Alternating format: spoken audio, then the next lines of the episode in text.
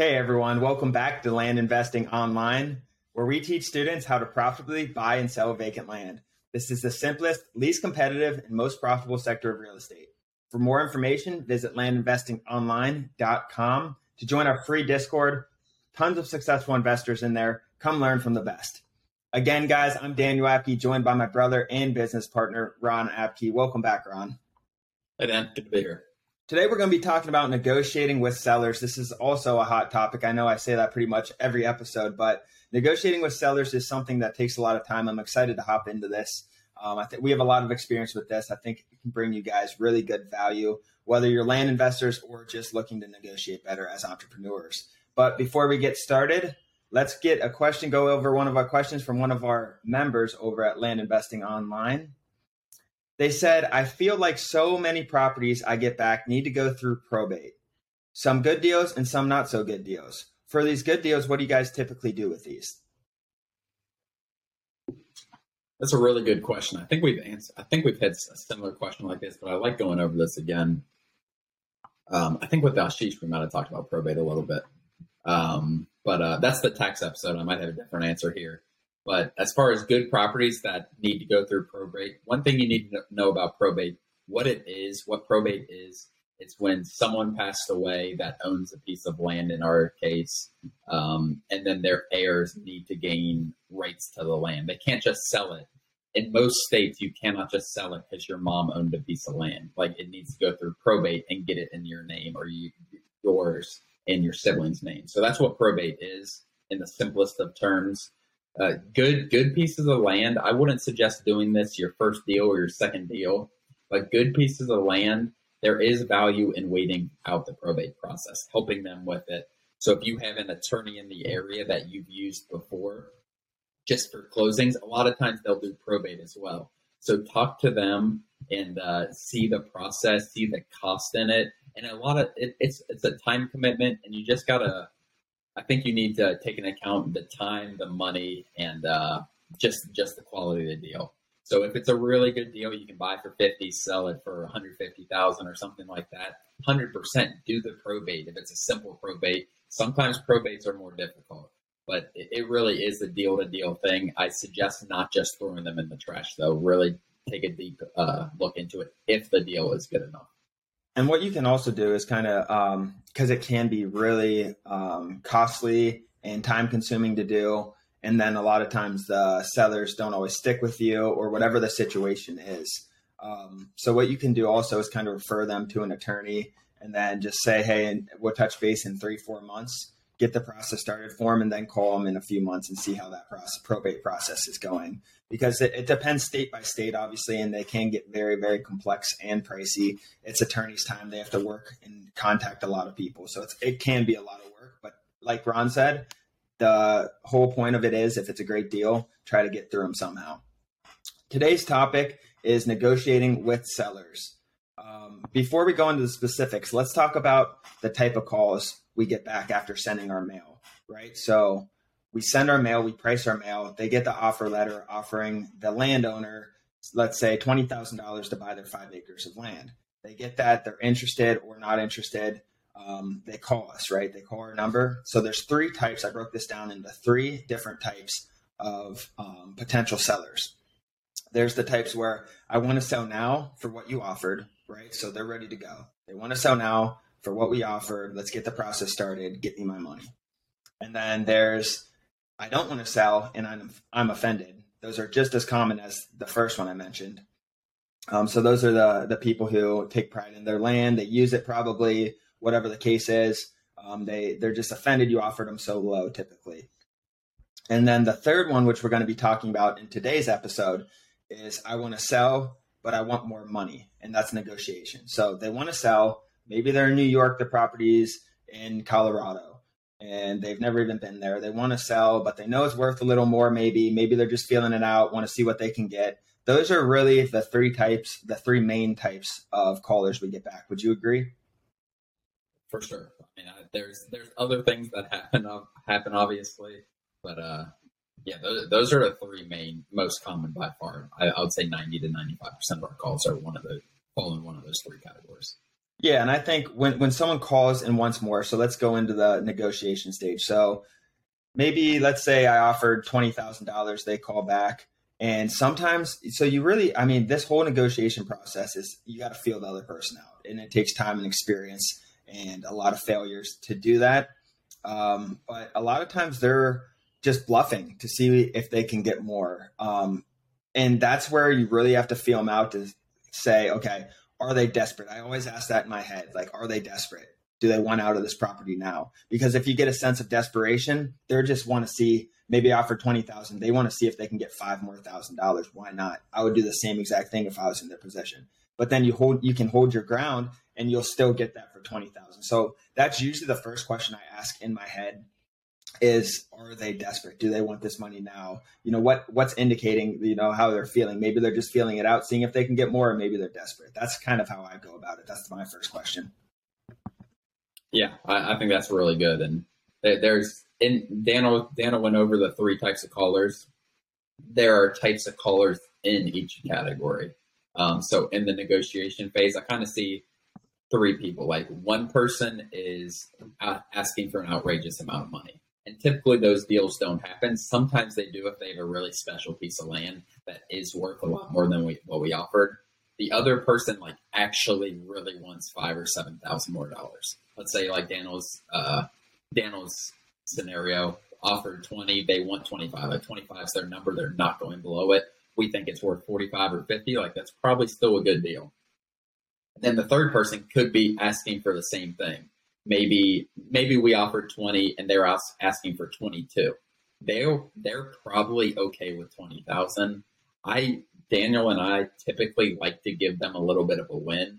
I'm not going to just come up to their 22 unless they are dead set on 22 if the deal uh, is okay at that number. I want to I want to get a win on my side, and I want them to also feel like they won and negotiated up and got me five hundred more dollars or something like that. So a lot of times, I think those three callers are very important and you need to be able to identify which one of those they are.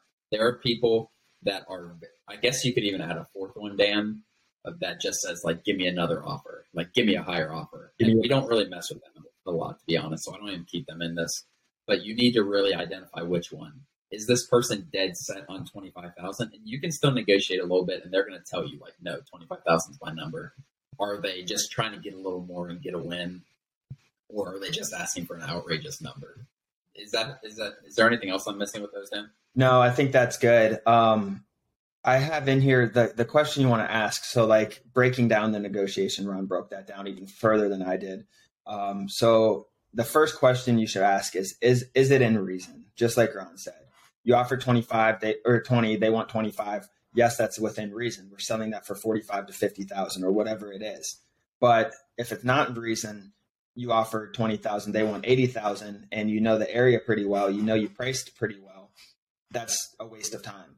So if it's in reason, look at the property and, and you can decide too, right? You don't want to waste too much time on on um, these properties without you know without looking at them before. I think just briefing over if they're if they're not within reason, you want to throw them out. Just give them your number, tell them twenty thousand is the best we can do or give them 25 or whatever it is and then walk away. Maybe they'll call you. Maybe they're just completely bluffing, but usually those people aren't bluffing. They're just, you know, throwing it out there. Um, so the options are kind of from there, like Ron said, you can hold your ground at 20,000. If they, if they want, to, let's say they want 25, let's go back to that scenario. You can hold your ground at 20,000, right? You can find a middle ground, like Ron said, give them a little win is how he put it. I like that um, so so a lot of times these people calling, everyone has an ego, right?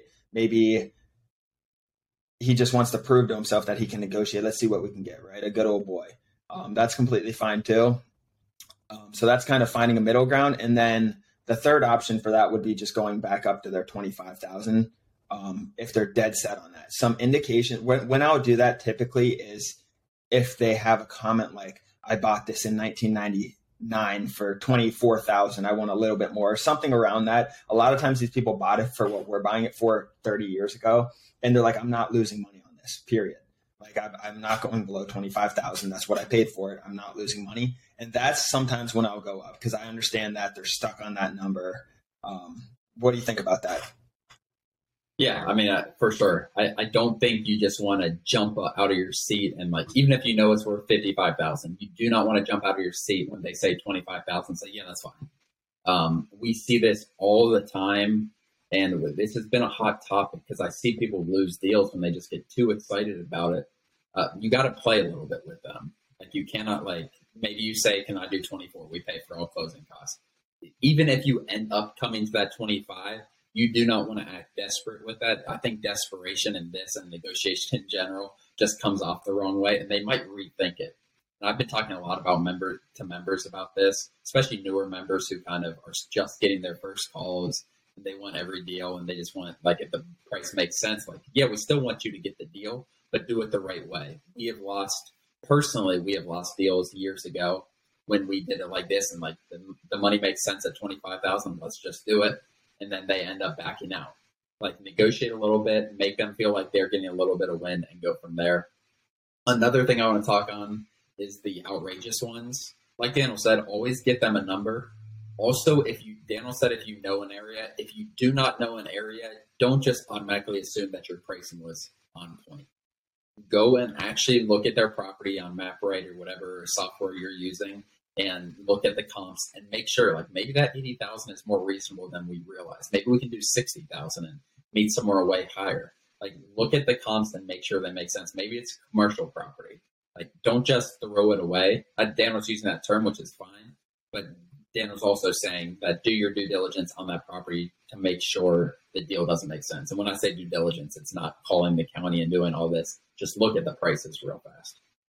Yeah, we've we've had all those scenarios happen to us too. We've had where we offered extremely low and came up significantly because it had attributes or a pond, or we priced the the biggest thing is pricing the county correctly, right? If you underprice the county and you get some callers back who want to sell and you underpriced it a ton and you just didn't know what the real retail value was, you got to do that due diligence because you can get those properties at times. Sometimes it's not as far fetched as you originally think, but what you can also do is um, if you're in one of these situations where they say they want 27,000 or 25,000, you offer 20,000. If you, the, I sometimes like to hold my ground um, because depending on how I feel about them, I sometimes like to hold my ground. And that way, everything stays open, right? I don't close it out. And once you go to 25, you can't go below 25. But if I hold my ground, I can go, I can always go up to 25. So hold your ground, see how they react, feel it out a little bit.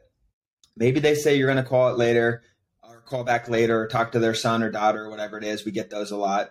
But I think the biggest thing is just hearing their reaction, feeling it out, and maybe even ask them like what number would get it done right now before I get off the phone to send in that purchase agreement.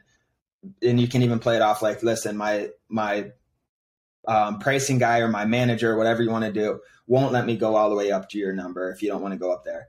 And just be like, the best I can do is, and give them a number. And see, I like to close purchase agreements over the phone as soon as possible because the more time you let go by, the less likely you are to get that purchase agreement. Yep, I, I agree. And uh, that's what we teach our salesperson to like, we need these purchase agreements fast. Like, we want to close these on the phone. Um, one thing I want to say is make sure you are actually asking questions and listening to the seller. I think it's really important.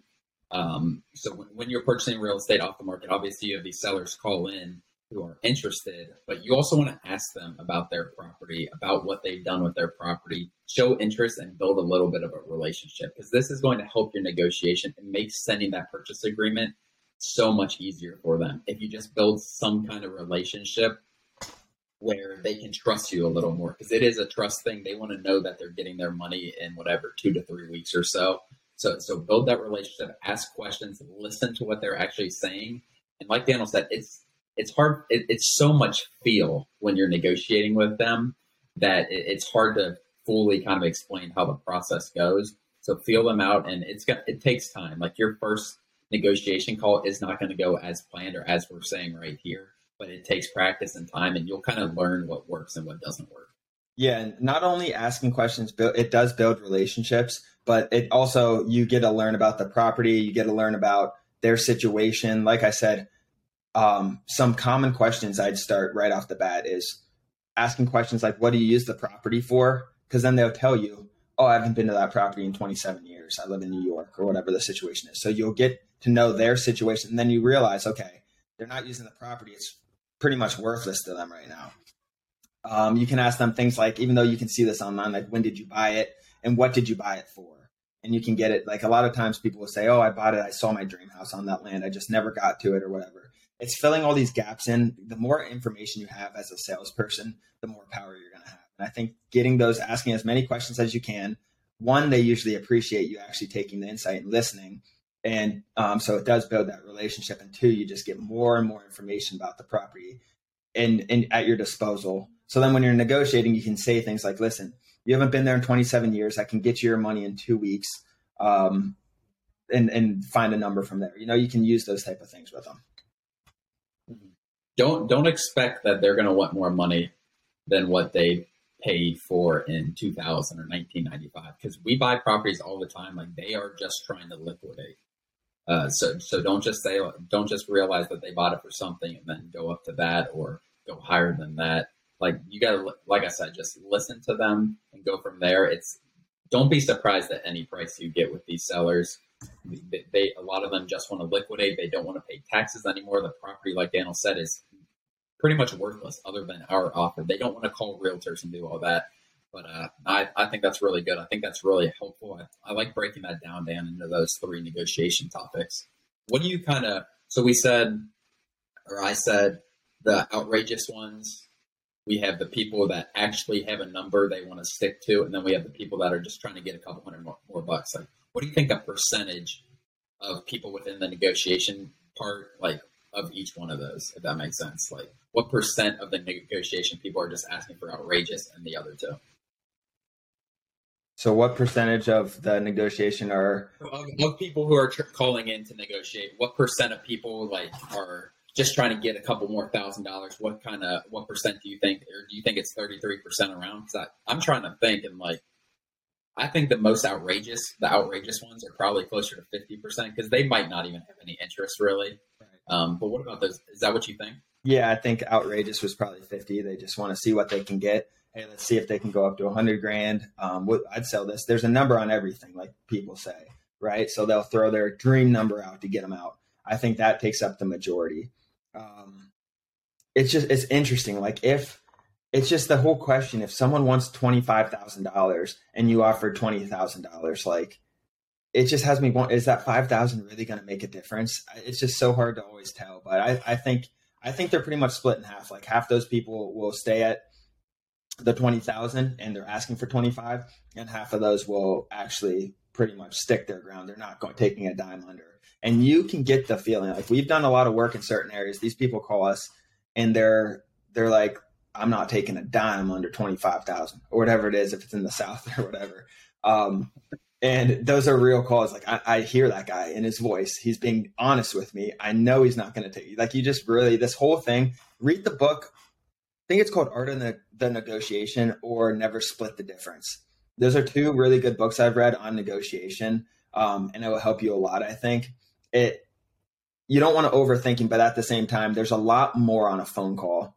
There's a lot more that goes into a phone call than you realize between the tone of your voice to how you're portraying it to the questions you're asking to how you're responding. There's just so much that goes into it. And it does, it takes a lot of time and, and experience, but it's, it's a fun thing to do because you're always learning. There's no perfect negotiator. So it's a really fun part of the business, I think. Yep.